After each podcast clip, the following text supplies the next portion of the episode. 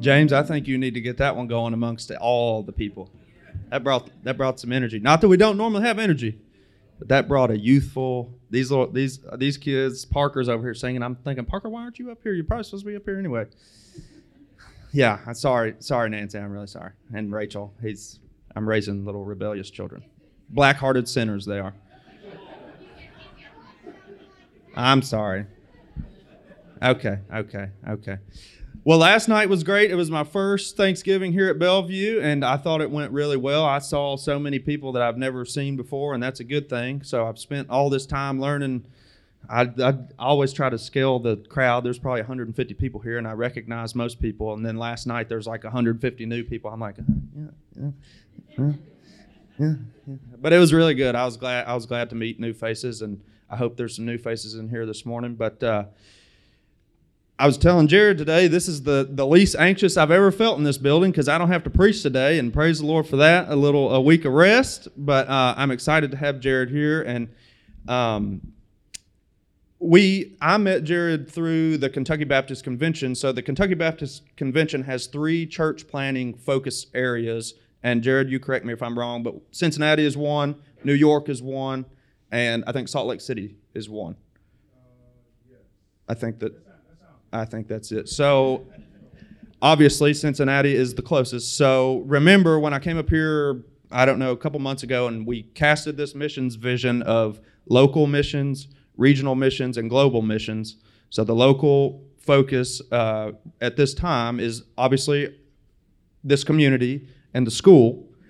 And the regional focus is Jared and uh, Middletown because he's planting a church in Middletown, and we're going to come alongside him and we're not going to drive him nuts and, and get in his way. But if he needs help, we're going to help him. If he needs support, we're going to support him uh, in certain ways. And uh, these are all good things. And uh, actually, Jared gave me the idea for the stock the break room at Kelly. So that idea came from him. So let's give him a round of applause for that. Jared was a teacher before he was a church planter. Uh, so he's still a teacher. He's just teaching the word. Uh, and that's good news. But so I met Jared through the Kentucky Baptist Convention. We went on a Cincinnati Vision tour to see. I think we met five church planters that day, and they encouraged us to partner with somebody if we if we had the availability and the desire to do so. And I connected with Jared uh, the most. So uh, I said, "Hey, Jared, you know it would be great? You can come to our church and preach." And tell us about your situation and yourself. And what was really awesome about this, and, and we had lunch together on Thursday, I don't know what day it was. We had lunch together one day this week. And I told him um, he is already, this partnership has already done amazing things um, in my life, like in our life also. The Kelly situation, which this is a reminder, we have that this week on Wednesday. We're going there. So, uh, Benita, where's your baked spaghetti? Where you at, Benita? All right, we got that going. We got that going yet? Okay. Uh, so that's this week, and I had something else, and I lost my train of thought.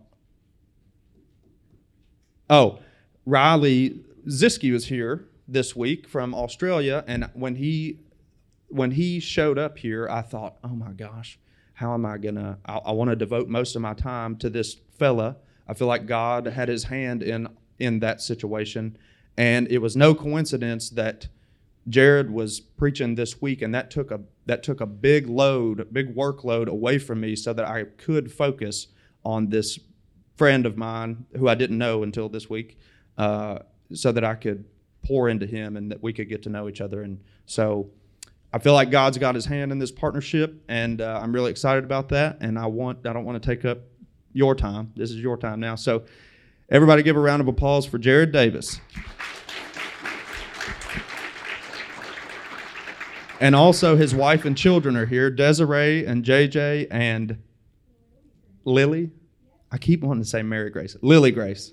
Is that right, Lily Grace? Very nice to meet you. Thank you, brother.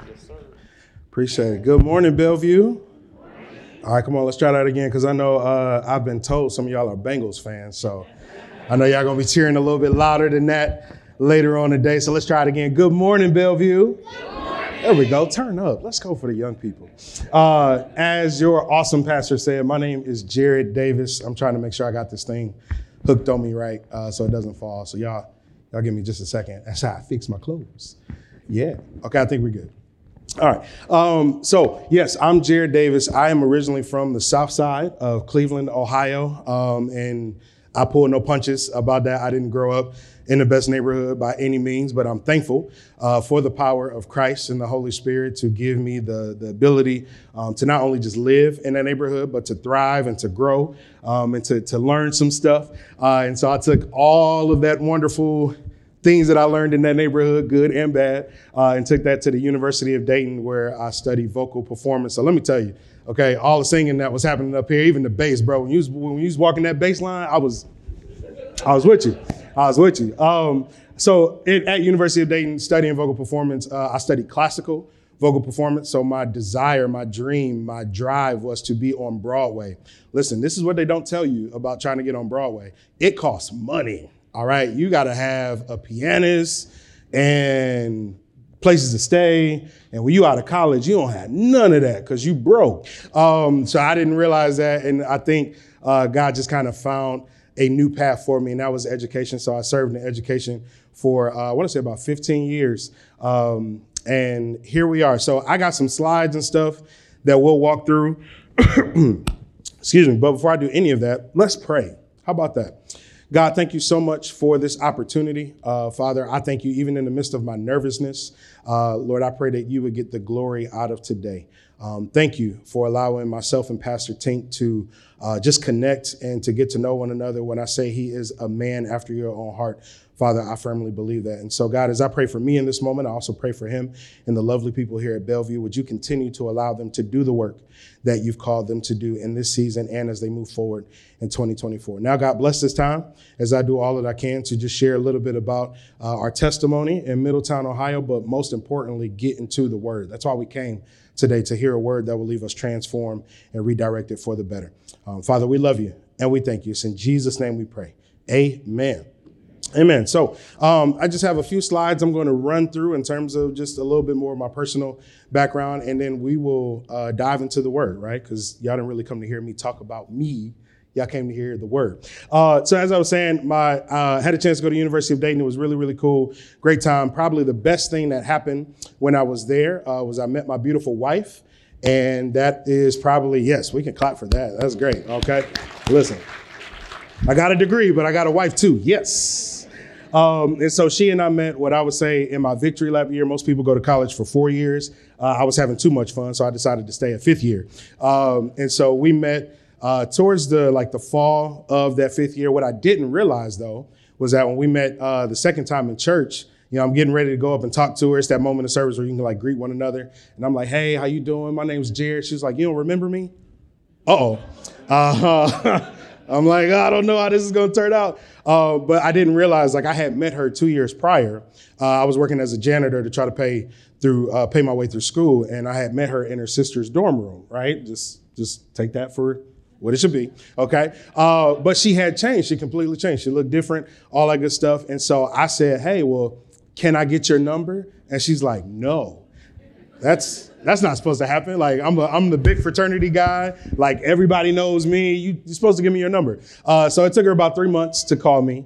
Uh, but after that, we went on our first date, um, and God has blessed us. And prayerfully, if I take out the trash and do the dishes this week, we'll see 12 years of marriage next Sunday. Uh, so I'm excited about that. God has been a true blessing to us and to our union. We have our wonderful children, uh, Jared Jr. and Lily Grace. We like to call them our miracle babies. We were that family that the doctor said, "Hey, y'all not gonna have kids." And I love our doctor. She was she's great, but she was very, very blunt. Um, y'all not gonna have kids. Just y'all might as well get ready to adopt because uh, this is not gonna happen. Well, how many people know that God has the final say? Um, and so, in God having the final say, we had our amazing son. And then here comes God's sense of humor. Six months later, my wife comes in and is like, I'm pregnant. I said, by who? Like, this is this is not supposed to be happening. Um, and it was by me. Hallelujah. Uh, so, and then we had our lovely daughter. And in the midst of having our lovely daughter, I think the University of Kentucky started the, the phrase one and done. Um, well, we coined the phrase two and through. Uh, we were, that was it. So for those of you that have more than two kids, God bless y'all. We pray the Lord's spirit upon you. Uh, but for us, I, uh, two, two was enough. Um, and so God has really, like I said, God has really blessed us um, in so many ways. And so in that, as he's blessed our family, we have taken on this church planting uh, call, right? Being church planters is difficult. What do you mean by difficult, Pastor? I don't think anybody wakes up and says, Hey, I want to be a church planter. Okay. Like you have to not only find a place to have church, you have to find people to come to your church. Not only do you have to find people to come to your church, you have to find money in order for your church to thrive. I, I don't think anybody wakes up with the thought, the mindset to plant a church, but yet that's what God called us to. Um, God called on the phone and I had to pick up. Uh, I've seen what it's like to not answer when God asks you to do something. And I didn't want to live a life like that. And so we answered the call. We ended up at our sending church called Revive City Church on the west side of Cincinnati. Uh, and my pastor, he knew I was a teacher. He said, Jared, I got a curveball for you. What do you think about planting a church? I said, You got the wrong person. I said, If you knew what I did in college and how I was living in college, you probably would not want me to pastor a church. He said, You're perfect for church planting. Okay. All right. So we go through this uh, assessment process, and, and in this assessment process, and I'm trying my best to speed up so we can get to the word. Um, during the assessment process, they ask you all these intrusive questions. So think about the person closest to you and the questions that they could probably ask you. The people during assessment ask us questions deeper than that. So here was my plan, Pastor Tank. I went in saying, I'm going to be overly honest. I'm going to tell them stuff that they didn't even ask me. So that way they will say, oh, he's not fit to be a pastor based on his answers. I had a plan, y'all. I had a certified plan. So they asked me about my college background. They asked me about what I used to do in my neighborhood. I was so transparent. I just knew like they not gonna ask me to preach and pastor nobody. A month later, I get a call from my pastor. He's like, "Man, you did great. I don't know what you said, but they gave you a green light." God, did you hear my prayer? Did you did you hear that I was not trying to do this? And so uh, again, instead of just turning away, we went full force. Uh, and at that point, my pastor came to me again. He said, "Jared, I know you're working in the schools. You love these young people, but if you're going to church plant, you got to leave the classroom. That was probably the hardest day, other than like when one of my students uh, was murdered and, and dealing with some other stuff with some of the young people that I've worked with. That was probably the hardest day in education that I've had. To look at the faces of my kindergarten through eighth graders and say to them, hey, Mr. Davis is no longer going to be here because I'm going to do something that God called me to do. That was, that was a tough day. But to know that I had their support, I had my principal's support, we decided to dive headfirst into this thing. And so we are planting Restored Church in Middletown, Ohio. We are a church that firmly believes in putting Jesus on display. And we are a church that is a gospel centered ministry that's intentionally connected, uh, community minded, and generous stewards. So you may say, hey, Pastor, why Middletown? If you look at that statistic up there, you'll see why. Only 38.2% of people in Middletown, Ohio identify as being either religious or a part of any faith based background. I want y'all to catch that statistic. If you want to take a picture of it, write it down, get it in your mindset. 38.2% of the people. So now, when we look at the other side of that, 61.8 are lost, atheists, agnostic, forget the church. I don't like y'all. Y'all are like weird, crazy folks. I'm not coming. There's room for the gospel in Middletown, Ohio, and we believe that we are graced enough to deal with the, the tension that exists in Middletown. And if you don't know much about Middletown, I'll just say there was a point in time in that city where the tracks separated whether or not you were wealthy or poor, black or white. And even though it's 2023, there's still some of that happening as we speak. When we tell people what side of town we're planting on, these are their exact words. Oh, that's the white side of town. It's, it's 2023. We, we still do that, but that is the context of the city that we're planting in. And again, we feel like God has graced us with the, the gifting and the courage to take that on. And so we are excited about what God has called for us to do. I think there's one more slide there that just kind of shows uh, the makeup of who we are. And so uh, when I say we're gospel centered, we firmly believe in the Bible. We stand on the word of God. You can have your opinion. That's super dope. I got my opinion. But at the end of the day, we standing on the authoritative truth of the word. Uh, that's how I get down. That's how my dad got down as an elder in the church. And so that's what our church believes. Uh, and there's a beautiful young lady in that picture. Uh, our daughter, Lily Grace, just got baptized two weeks ago. So, um, yes, we're excited about that. Where's the young lady that got baptized last week? C- Cecilia? Hey, turn, we, I'm going to clap for you. I know they clapped for you earlier, but I'm going to clap for you too.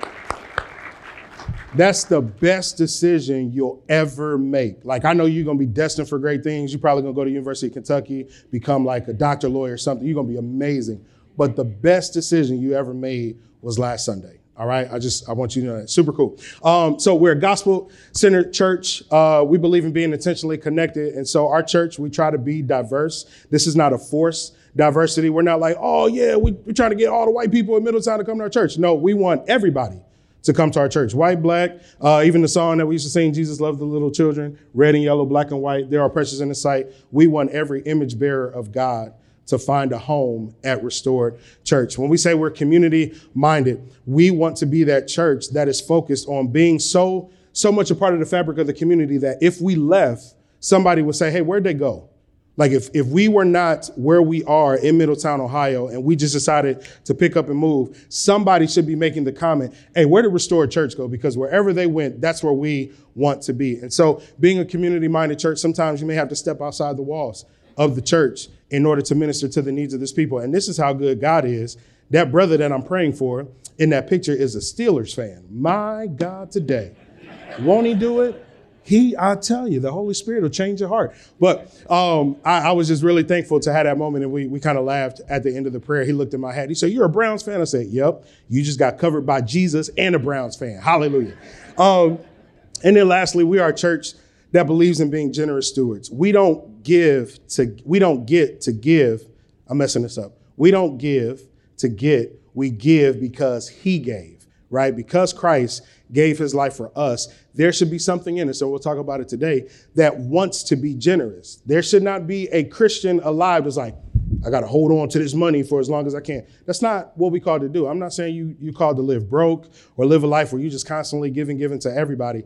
But there should be something within the context of the church that says we want to do whatever we can to take these, these resources that God has given us and make sure our communities are better, as well as make sure the people in our church are better. And so, one of the cool things we had a chance to do this year, uh, again, as a former teacher, I've seen kids come to me on the first day, hey, Mr. Davis, like, I don't have no money to get my haircut. Can you help me out?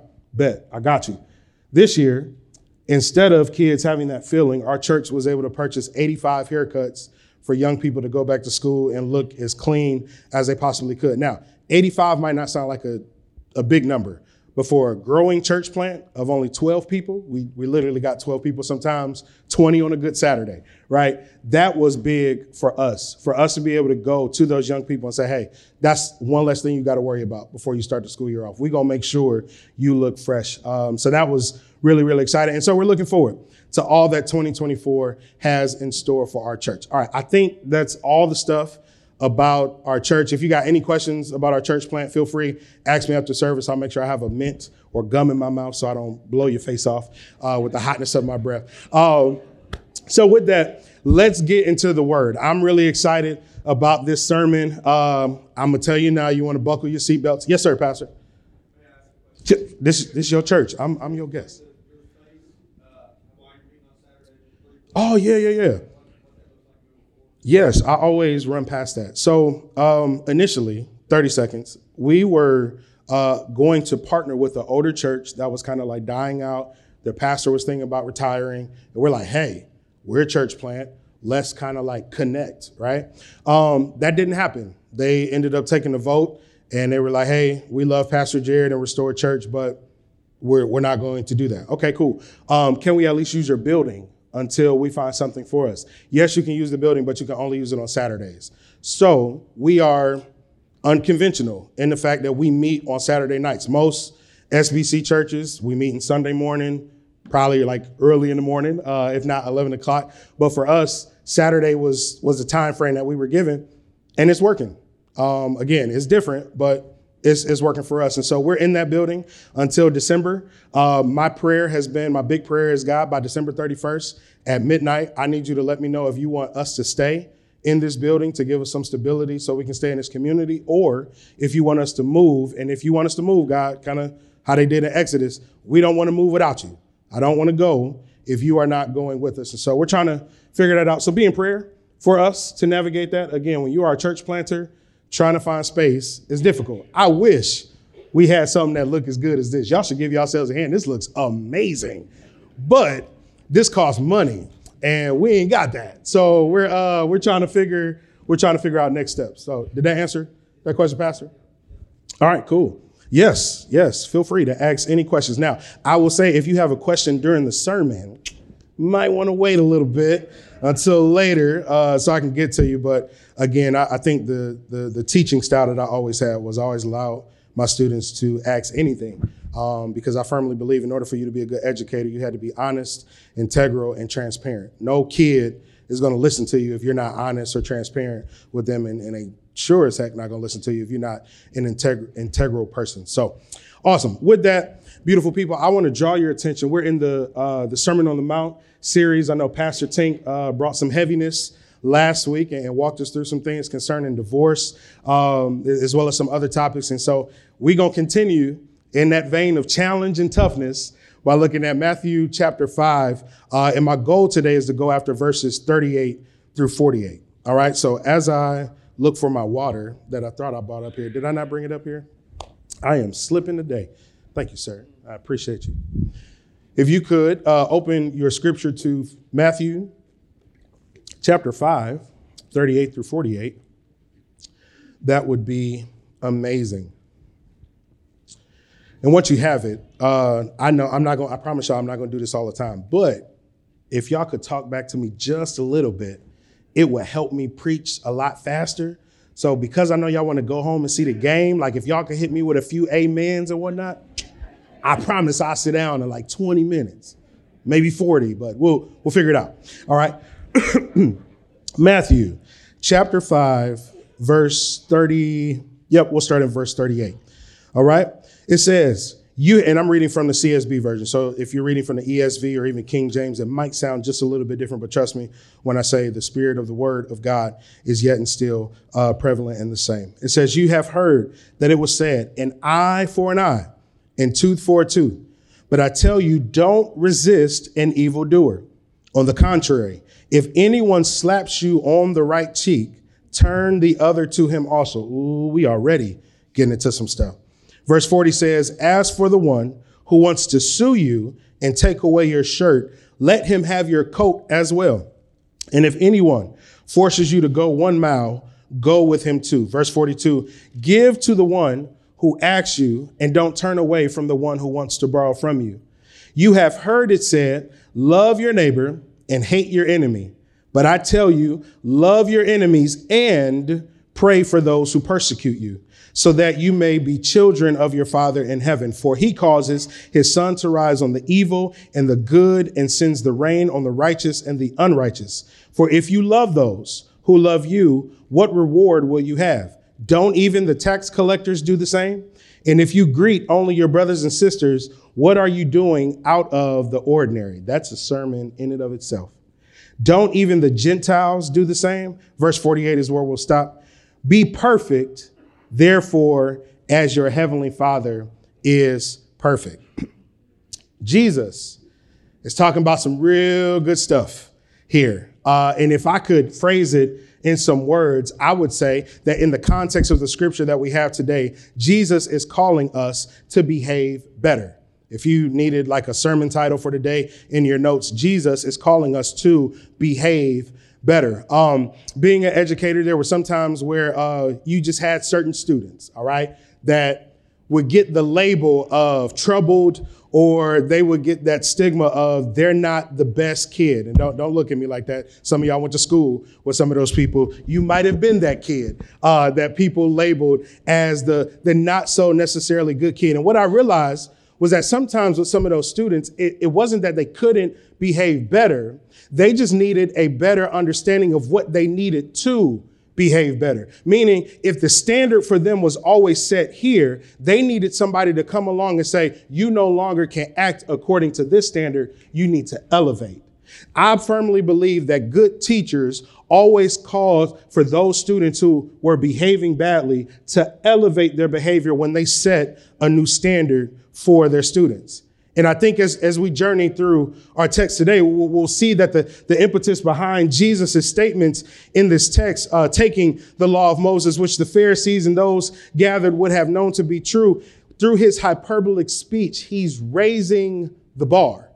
He's helping them to understand you thought that the law of God asks you to act like this, but now here I am, the word in flesh, drawing you to behave better. And beautiful people, it's, it's my goal, my hope today as, as we go through this text that we will see how we need to raise our standard of behavior, how we need to elevate our living. Well, well, Reverend, I, have been in church for 40 years. I'm not changing. Pastor, I've been a part of this community longer than you probably been alive. I hear you, but unfortunately, you stuck with me for the next 40 minutes. And my goal is to make you change just a little bit according to the text. It's not Jared that's calling you to change. Hopefully, it's this scripture as we go through it that causes us to change and have a desire to simply behave better. So let's, I hold you too long and, and you say I didn't do my homework. Journey with me to verse 38 and 39. The first point that I want to get to you today is in order for us to behave better, Jesus is calling us to resist retaliation. That's the first point I want to get to you today. We have a call to resist retaliation. Jesus says in the text, you have heard that it was said, an eye for an eye and tooth for a tooth. But I tell you, don't resist. Don't set yourself against. Don't retaliate against an evildoer. On the contrary, if anyone slaps you on the right cheek, turn the other to him also. Right out the gate, Jesus is elevating and providing clarity on what the law of God really means. Um, for, for my Old Testament scholars here. Jesus is quoting from Exodus 21 and 24. We also see this motive in Deuteronomy 19 and 21, as well as Leviticus 24 and 20. And it's the, the lex talionis, the, the retribution principle, the, the law of retaliation, the law of retribution. Uh, this was a legal principle intended to ensure that punishment for wrongdoing was proportionate and not excessive. Meaning, if you took my shirt, I couldn't take your life because you took my shirt. If you took my camel, the only thing that I could get back in terms of the lex talionis was my camel back. I couldn't go further than that. And so now, as Jesus quotes the, the, the word from the Old Testament, the, the scriptures, he's got their attention concerning what they believe they know, but he elevates what they think they know and corrects their misunderstanding of it by telling them don't resist. Don't retaliate against an evil person, the evil one who brings injury, as we see it in the Greek. Now, if you're like me, when I was kind of reading this text for myself, it, it would seem like Jesus is promoting passivity. It, it seems that way. Uh, and almost telling the crowd present and us to not defend ourselves, to not to defend ourselves. But can I help us today? Church, it, it's actually quite the contrary. Jesus is not advocating for passivity, but he is challenging the spirit of vengeance. This idea of if you do it to me, I'm going to come after you even more. That, that spirit that, that sometimes has crept up in people that we've seen in society where they might have had something wrong done to them. And instead of going the right way, the legal way to take care of it, they decided to take vengeance in their own hands. He's encouraging a response that goes beyond the legalistic eye for an eye principle, but is elevating that principle and promoting a radical, a radical departure from the idea of seeking revenge or seeking vengeance and personal retribution and just simply saying, you wronged me, you insulted me, I'm good with that. Man, could you imagine what our societies, what our families would look like if we had that mindset oh, you said something about me that I thought was so wrong and crazy, but instead of me retaliating, you can have it. How different would our society be? How different would our churches be? Now, I know this doesn't happen at Bellevue, so, Pastor, I'm not talking about none of your people, but I feel like We've had issues in the church, drama in the church because we have not fully understand, understood the context here. Instead of following Jesus' words, we've decided we're going to take vengeance into our own hands. They wronged me, so I'm going to wrong them back. They deserve this, even though what they did to me might not have been that big. My goodness, people of God, we got some, got some behavior that we need to change. Well, Pastor, I, I don't believe you. I feel like you're just making this up. Well, uh, we kind of see this evidence even more in the New Testament. First Peter 3 9 says, not paying back evil for evil, or this is the context that Jesus is speaking in, insult for insult, but on the contrary, giving a blessing since you were called for this so that you may inherit a blessing. Sometimes shut mouth grace is what you need. Hey, Pastor, I don't know what shut mouth grace is. Let me tell you. Shut mouth grace is when somebody fixed their mouth to say something about you, and instead of you opening your mouth to make it like even worse and go after them, you shut your mouth. And you walk in the grace that God has given you to shut your mouth. Well, Pastor, I don't like to do that. I want to tell everybody about themselves, especially when they talk about me. If, if you look at the text, I, I think it's here.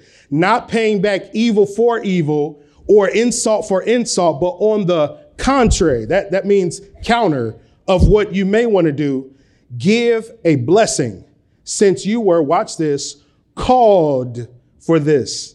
We realize the church, the ecclesia, the, the called out ones, all of us have been called to follow Jesus. And so since we have chosen to, to, to follow the Lord and we, we are the called out ones, the ecclesia, we, we got to sometimes shut that mouth so that way we don't go insult for insult. I, I think all of us needs this. And, here it is. I, I, love Jesus. He not only talks, he's a great preacher, right? He not only gives a, the set standard, but he gives an example. Jesus is an illustrative preacher. Verse 39 says, if anyone slaps you on the right cheek, turn them the other cheek also. Now, I don't like this verse. Pastor, you're not allowed to say that. Yes, I am. I don't necessarily like this verse because the way I used to look at it, again, I thought Jesus was calling us to be passive. Not so much. Walk with me. This is, this verse is symbolic and powerful. In the cultural context of that time, a slap on the right cheek was considered particularly insulting. Um, I don't know if you all ever seen those like old Western movies. The, the guy would take off his glove, uh, like real slow, and then like slap the person on the other cheek, oh, and I challenge you to a duel, young man. Oh, I'll see you outside, good sir. That, that's the, the context that, that we have here. And so by advising the people present and us to turn the other cheek, Jesus is suggesting to the crowd and to us to respond to insult with humility and nonviolence. It's a call to break the cycle of violence and to respond to aggression with the spirit of forgiveness and love beyond what I might think I'm able to give. And watch this let God defend you. I know that's tough. They talked about you, they talked about your family. They even said some derogatory things about them. And if that's not you, let me open you to my life. As a pastor, I have had people say not only stuff about me, but that beautiful family that God has given me. I've had people say some really spiteful stuff about that one there that I've chosen to be married to for the rest of my life. And instead of giving them every possible word that's not in scripture, I decided it's not even worth it.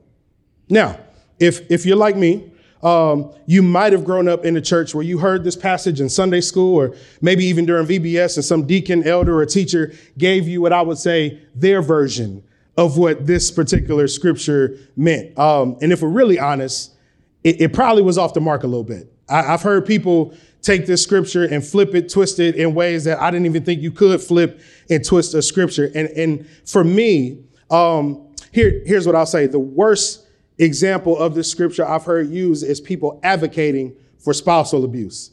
Hey, it's okay for you to hit your wife. It's all right. She'll just turn the other cheek. I've seen grown men take this scripture and flip it and twist it in ways that Jesus never intended it to be used for. My, my former students will probably wag their finger at them and say, hey, that's not it. And so what I want to do today is help us understand when we see turn the other cheek, uh, I, I want to provide us understanding on, on maybe how we've gotten it wrong in the past. And, and I give credit to Pastor David Guzik for this because he, he kind of helped me understand what this really meant. So here we go. We, we still walking uh, in verse 39. Y'all with me? Yes? Cool. All right. Amen. It's, it's okay to talk back to the preacher, at least today. Now, next Sunday, y'all, y'all can go back silent if you want to, but today, y'all, I, I need you to talk back to me. All right. Um, so here it is, verse 39, talking about turning the other cheek. It's wrong to think or amplify this passage in a way that advocates that people cannot defend themselves against evil people. Remember, in the cultural context of that day, we're talking biblical, first century, right? It, it a slap on the cheek was a deep insult. Notice the text did not say a punch on the cheek or shooting on the cheek. It, it, said a slap on the cheek, which was a deep insult. If someone, hear me, if someone tries to physically harm you or your family, you not only have the right to protect yourself in them, but glory to God, the Bible gives us credence to protect ourselves as well. Uh, you can find this in Exodus 22, verses 2 and 3, or even the fact, and y'all may not believe this, but it's in scripture. That's why I love the Bible. The disciples carried swords with them. Y'all think when they were walking into Capernaum and some of the other places they went, people weren't trying to be violent against them? Jesus is healing and setting people free. When he cast those demons into to, to the pigs, do y'all know what that did for their social economic status? Folks was mad and possibly wanted to run up on the disciples. They had to stay ready so they have to get ready. So you're hearing the pastor say it's okay for people to protect yourself if people are trying to harm you. Okay, hopefully, hopefully you got that in your system. All right. Here's the second thing. It's wrong to look at this passage and think that we aren't supposed to resist evil or that bad things should not be dealt with. I don't know about y'all, but Ohio is really big with human trafficking. It would be foolish for me to say I'm a believer in Jesus and act like I don't know that that's something that's wrong. And just say, oh, not my circus, not my monkey. I'm gonna just go to church. I'm good. I don't care about that. We're, we're not called to be apathetic we're not called to just turn away from those type of things. We are called if we see injustice happening, when we know that children are being murdered at school, when we know that innocent civilians are being killed at the hands of government leaders and law enforcement, something in us should speak up and stand firm against those injustices. To be apathetic would almost make me call your Christianity into question.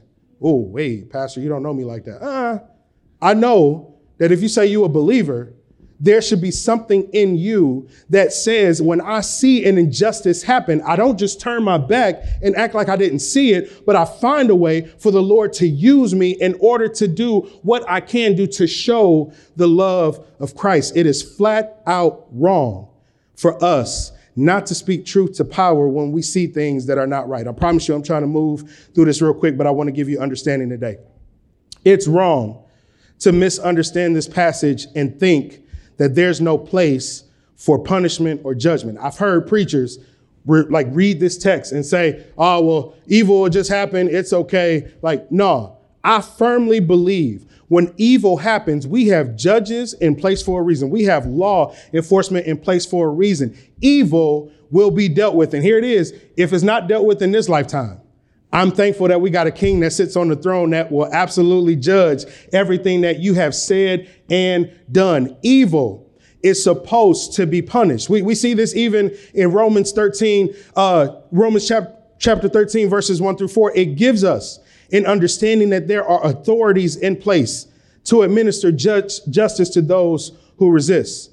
So here it is, church. While we may turn the other cheek and we might personally be insulted, know that God has a way of fighting for us where justice will be served. Well, Pastor, it didn't happen quick enough. That's okay. God has a way of fighting for his children where you may not see retribution in his lifetime.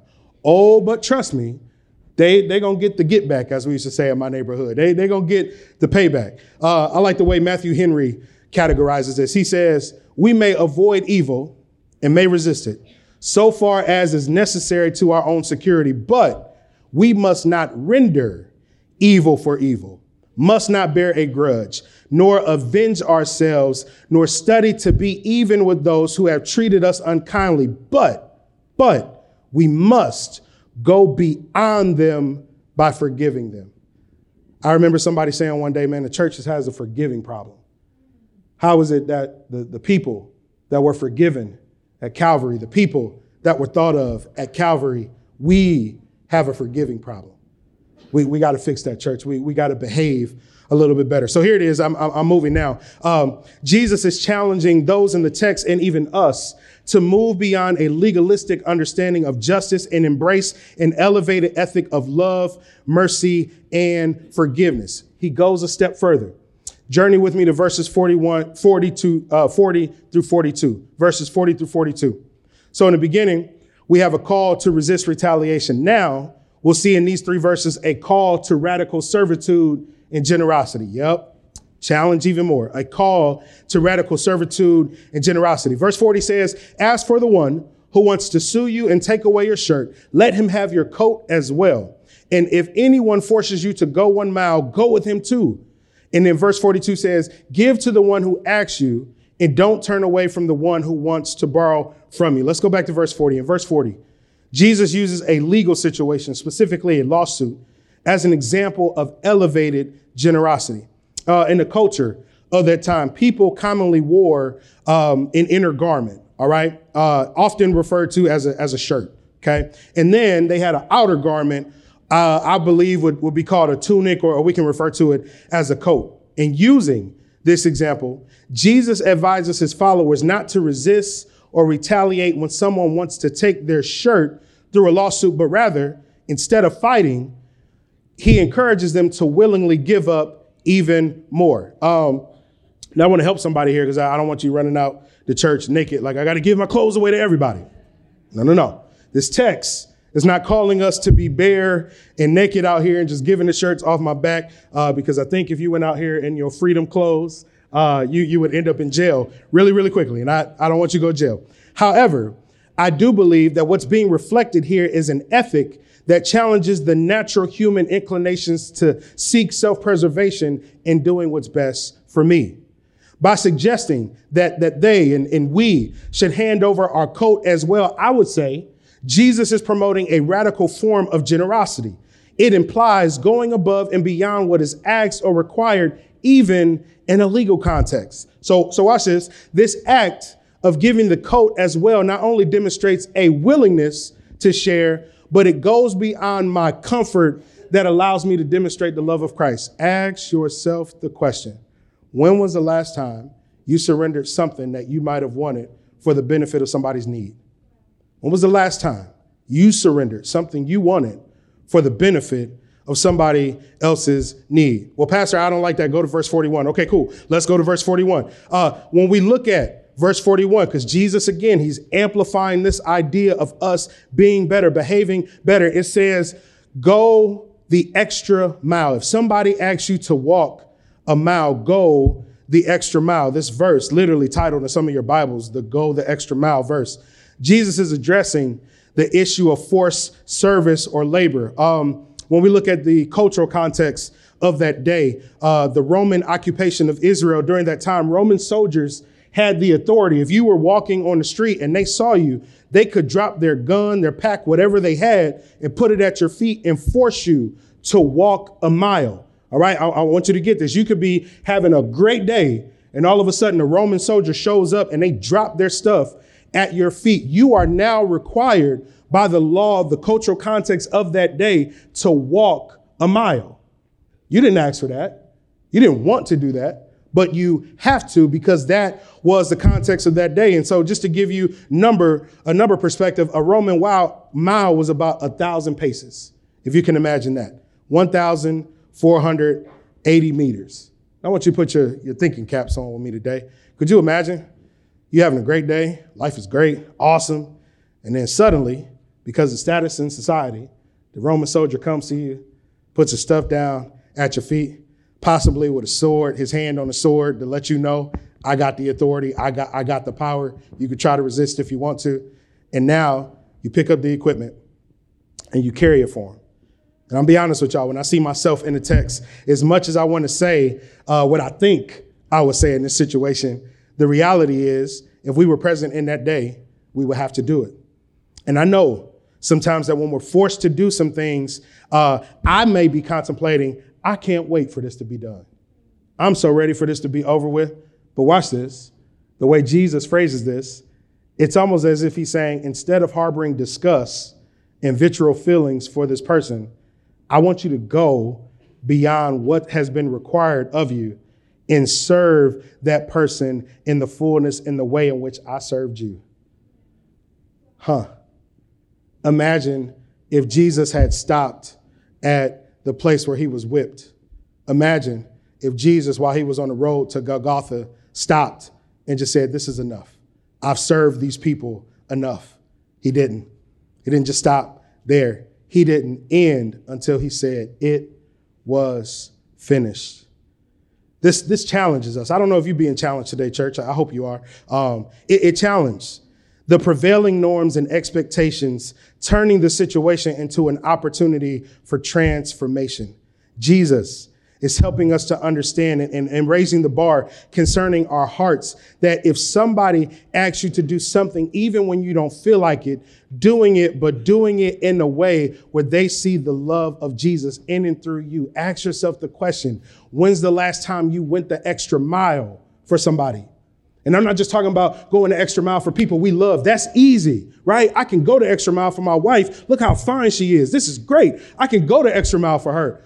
But when you're called to go the extra mile for the person that cussed you out last week, when you're called to go the extra mile for that coworker that tried to get you fired by putting in miscellaneous paperwork saying that you said something to them and you weren't even there that day, can we go the extra mile for those people even when we may not like them? Can you go the extra mile even when Christ calls you to do it and you want to tell him no? In a world that's focused on self, Jesus is challenging us to be for others. Look at verse 42. Uh, it says, Give to the one who asks you, and don't turn away from the one who wants to borrow from you. Okay, now, now let me help us, because I've also heard this text misused and twisted uh, in, in multiple ways. Many people have taken this verse and used it as a literal guiding principle to give all of their possessions away. This is where you find some monks quoting this verse as the pull to live in poverty. For those that have taken on that call, praise the Lord, hallelujah, bless you. That's not what Jesus is calling. Jesus is not calling for a life of poverty in this. Um, this verse, while it's not calling us to extreme uh, extremes of poverty, it's calling us to a bigger idea of generosity and what it looks like to willingly go beyond the limit that we may feel comfortable with to extend the love and grace that Jesus is calling us to. Not comfortability, calling. Not what makes me feel good. What is Jesus pushing me to? I know some of us don't want to give a dime out of our pocket. You know how hard I work for this money? You know how hard, as a former teacher, it was for me to get that paycheck. I got kids calling me on my name. I got parents acting like they don't want to show up to uh, parent teacher conferences. I know that's none of y'all in here. Y'all are the world's greatest parents. Y'all are awesome. Y'all are amazing. I'm not talking about y'all. I'm talking about the parents that I had, right?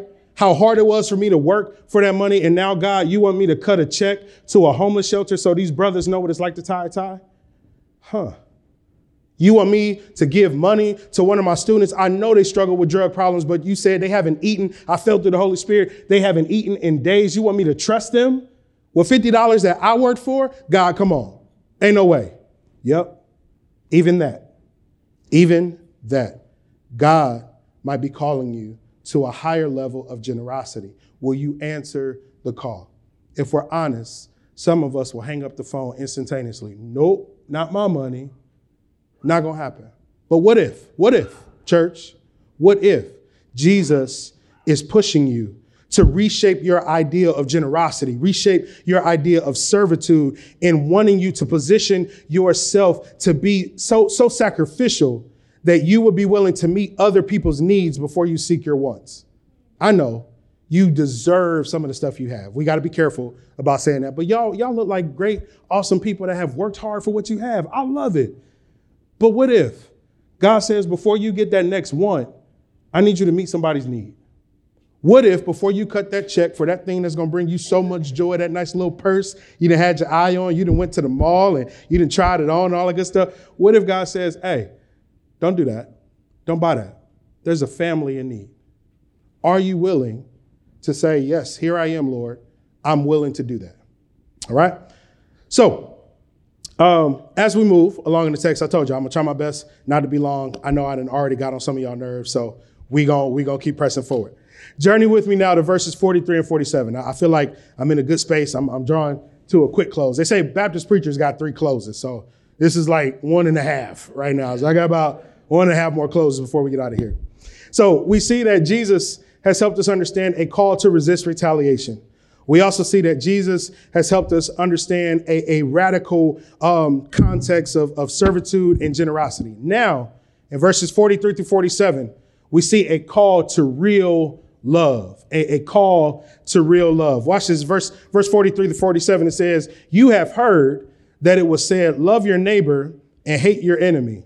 But I tell you, yeah, look at Jesus again. I love it. But I tell you, love your enemies and pray for those who persecute you, so that you may be children of your Father in heaven. For he causes the sun to rise on the evil and the good and sends rain on the righteous and the unrighteous. I, I know this isn't in my notes, but I just feel led to tell somebody with this. Stop thinking that just because evil people are prospering, that like God is allowing them to prosper. Like God rains on the just and the unjust and we just gonna let them be. Like when evil people prosper, don't even focus on that. Just focus on what God has for you. All right, verse 46. For if you love those who love you, what reward will you have? Don't even the tax collectors do the same? And if you greet only your brothers and sisters, what are you doing out of the ordinary? Don't even the Gentiles do the same? Jesus brings this next portion to the forefront from the Old Testament in Leviticus 19, 18, where it says, Do not seek revenge or bear a grudge against anyone among your people, but love your neighbor as yourself. I am the Lord. Now, notice the line in that scripture, Leviticus 19, 18, it says, among your people. I can see how it would be easy for the Pharisees, the disciples, and others gathered at that time when they were listening to Jesus to say, Great, I'm called to simply just love my neighbor and those who are among my people. Trust me, I'm going somewhere with this. But Jesus doesn't give them an easy out. He raises the bar concerning their heart posture and says, But I tell you, if you like a highlighter person of your Bible, you should definitely highlight that. But I tell you, Jesus tells us, love your enemies. But wait, there's more. He doesn't stop there. He says, love your enemies and conjunction, junction, what's your function? Pray for those who mistreat you. I got some old school folks that caught that. Yeah, yeah. There is no love your enemies or pray for them. It says love your enemies and pray for them. We don't have a choice. It is both and, not either or. Well, Pastor, I, I don't love them, so I'll pray for them. That's not in the text. The text says love and pray. You want to put a, a, a bumper sticker on your car? It should say love and pray. Not like I'm going to just love those who I feel comfortable loving. No, we're called in this text to love our enemies and pray for those who mistreat us, who do evil against us. Let's be honest. Can we be honest today? Pastor Tinker, now we, we believe in authenticity. We, we like to talk, and when we talk, we, we get real. We get honest. So that's what we're going to do today. If we're honest, it's counterintuitive in our world today to love just anybody, right? If we, if we can just be honest, it's counterintuitive to say, like, yeah, I'm gonna just love any and everybody. Because the way society phrases it now, you should only love the people group that agree with you. You should only love those people that affirm everything that you want them to affirm. I don't see that in the text. Uh, while it might be hard to love people who are our enemies, or as the Greek text says, uh, ekthros, the, the foe who is hostile, we're called to do it because it underscores the importance of having a transformed heart and an attitude like Jesus.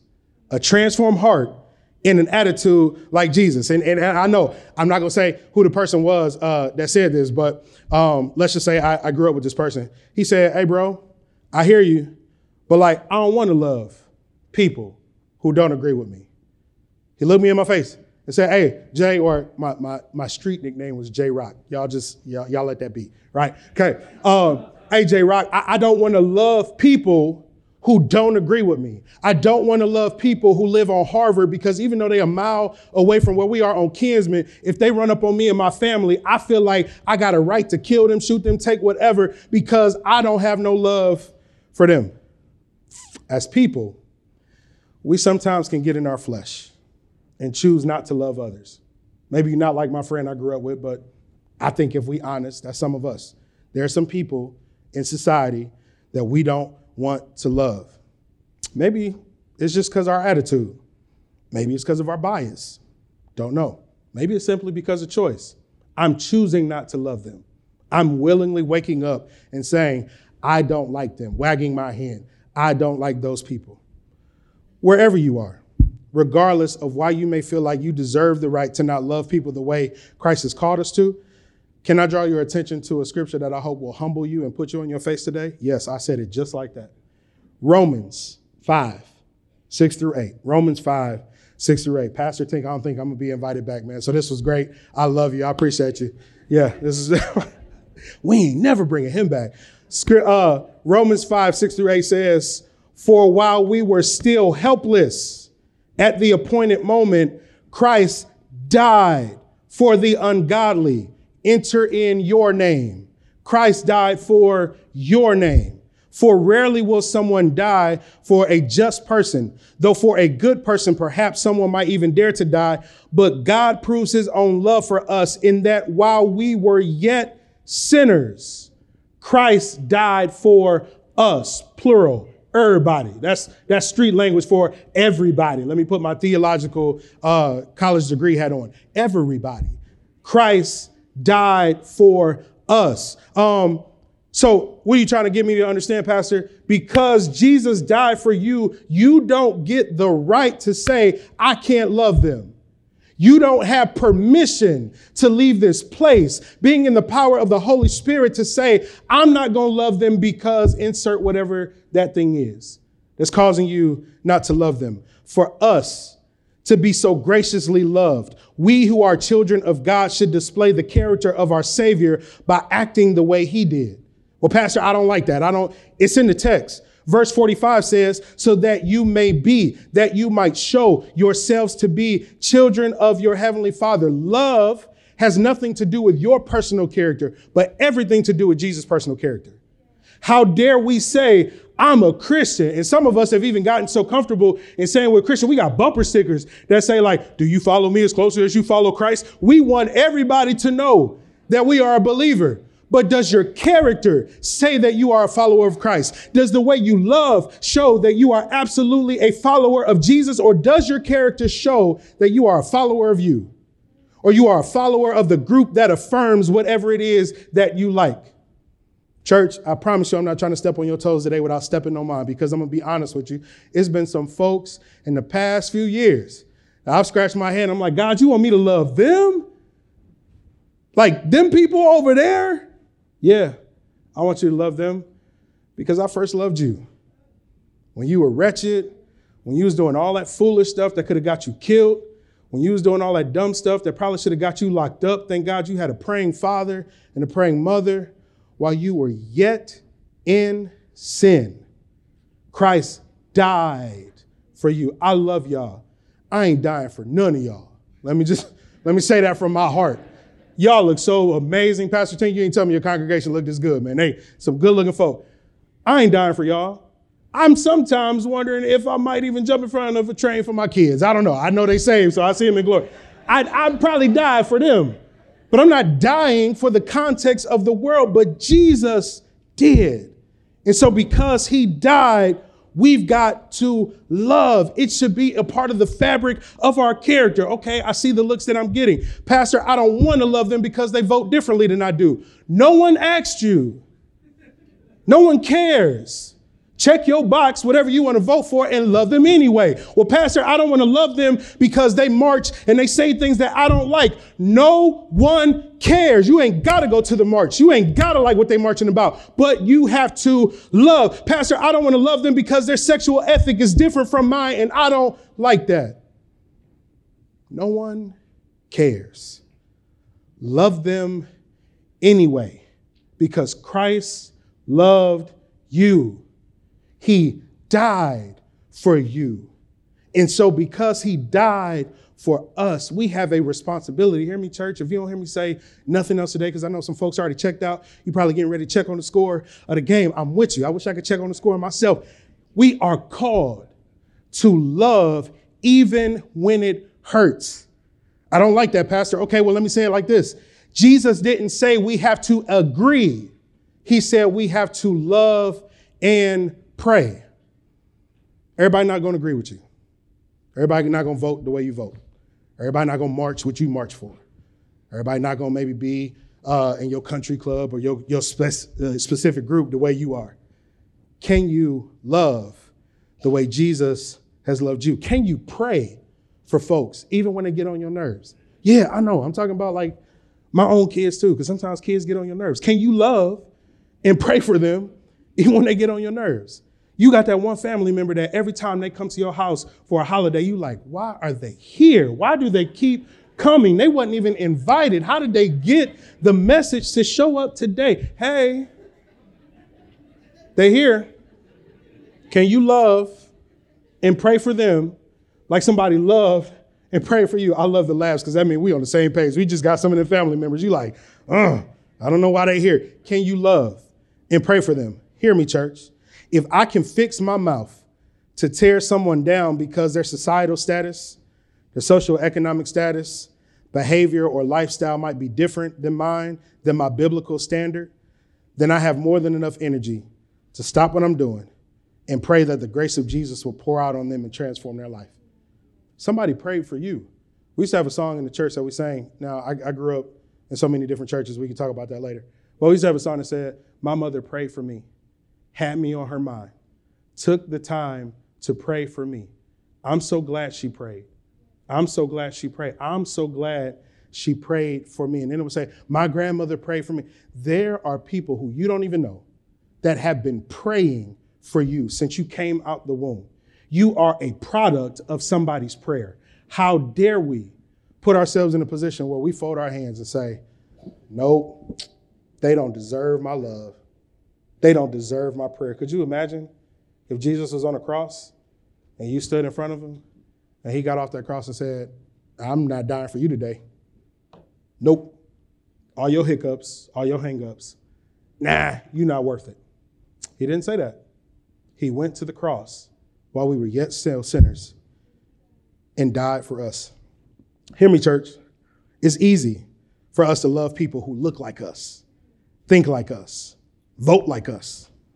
That's why the text says in verse 46 and 47 if you love those who love you, what reward will you have? Don't even the tax collectors do the same? Let me make it plain for today. Doesn't even the world do that? Doesn't the world just love people that love them and affirm them and affirm whatever they want to do? Jesus is calling us to behave better. He's calling us, raising our ethics to say, hey, don't be like the world the world chooses who they love based on these set parameters. I'm telling you to love beyond that because of the way I have loved you. But the only way we can do that is if we have a transformed heart and a transformed mind to love like Jesus. So we're called to resist retaliation.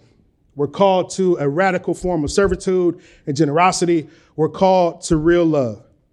And not just love, but love and prayer.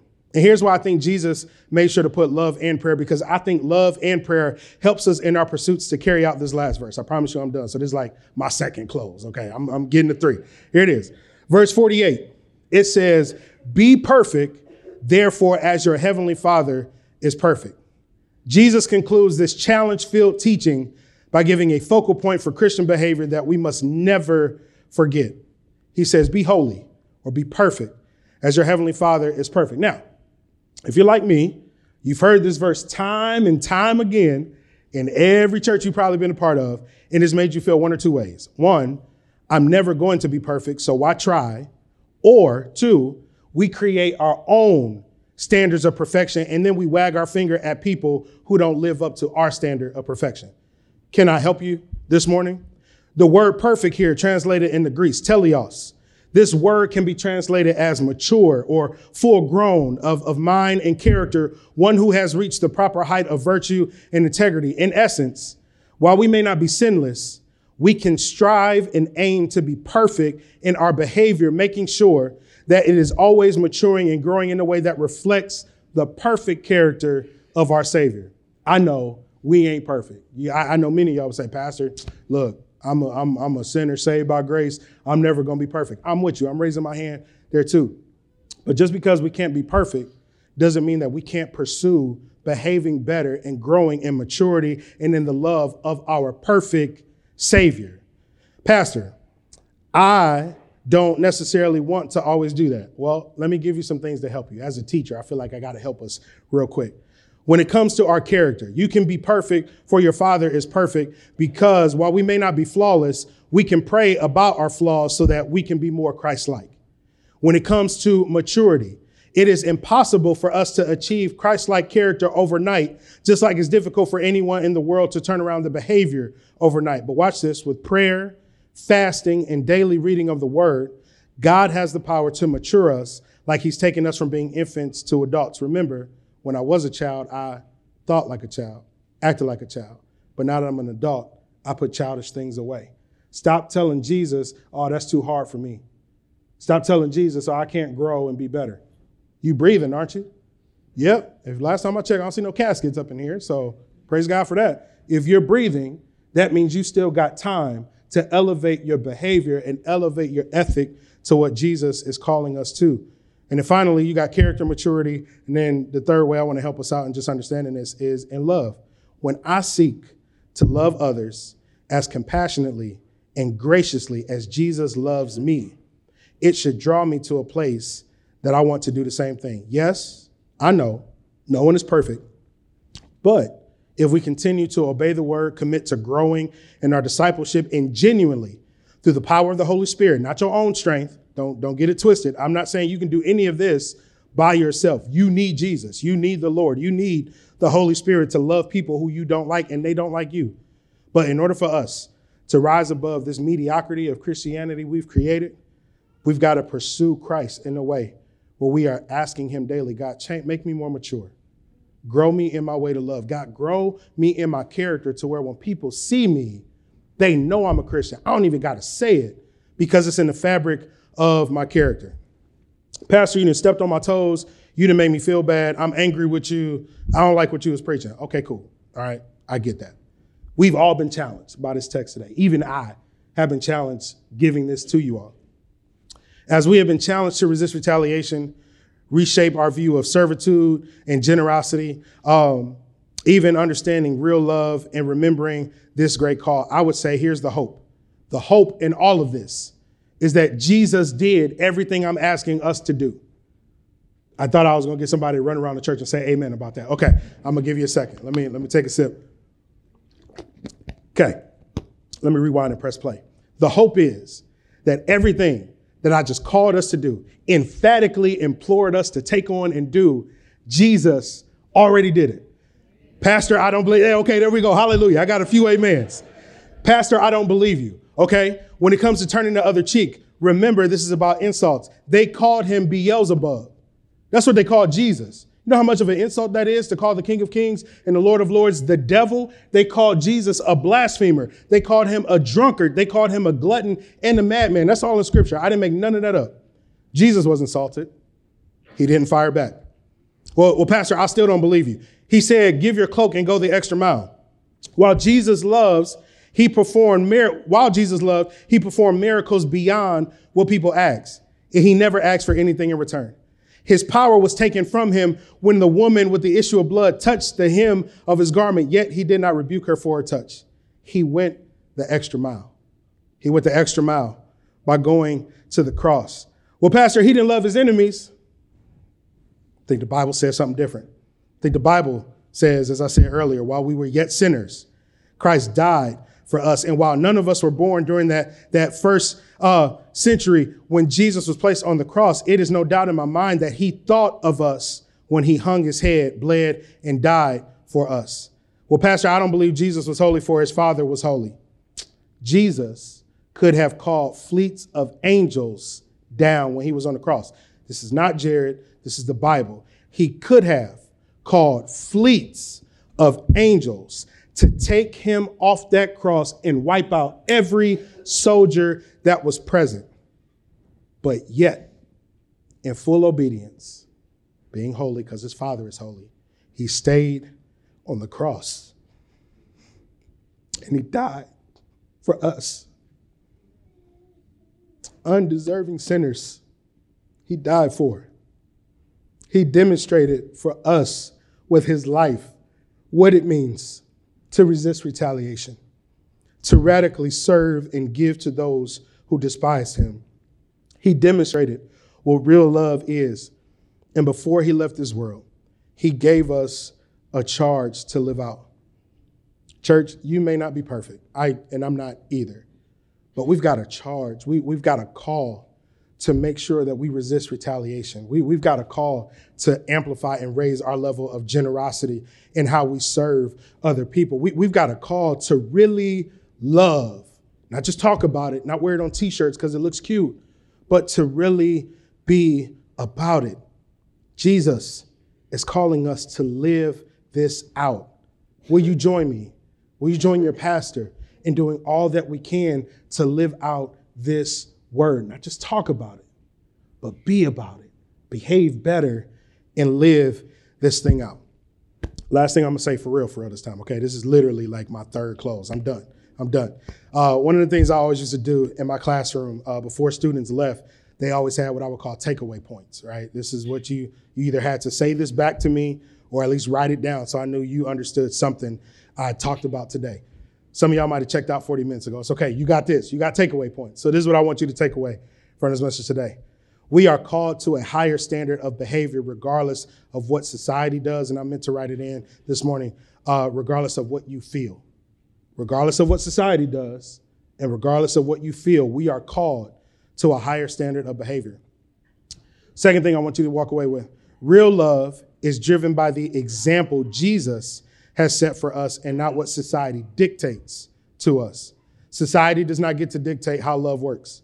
God is love. He is the epitome of love. He, he is the reason why we even know what love is. So I don't care what society says love is or looks like. It does not dictate to me how that works. The Bible dictates to me how to love, how love works in the fullness of it. Last thing, being perfect has nothing to do with perfection but everything to do with growth, maturity, and character building in and through Jesus. Church, don't try to do it by yourself because you're going to cut somebody out. You're going to try to run somebody over with your car. Ooh, did he just say that? Yup, because I feel that way sometimes, especially on the highway. Woo! Okay? Can't be the only one. Don't try to do it on your own strength. Do it in the strength and the grace of Christ because then you move you out of the way and allow the Holy Spirit to take presence, precedent over any and everything that you might want to say and or do. And I just believe, church, I believe if we can get these takeaways in our spirit, church might look a little bit better to some folks. We might actually look like what we say we, we are, which are Christians, which are followers of the way, followers of Jesus. So it's my prayer that I said something today that made sense. Uh, if I got on your nerves, that's okay. You can shake my hand and give me a hug and tell me later. Um, but I was called to do an assignment today. And I hope as we walk through this text, God challenged you. The Holy Spirit convicted you and challenged you in ways where you could grow and continue to be better. All right, Pastor Tink, I'm good, man. You.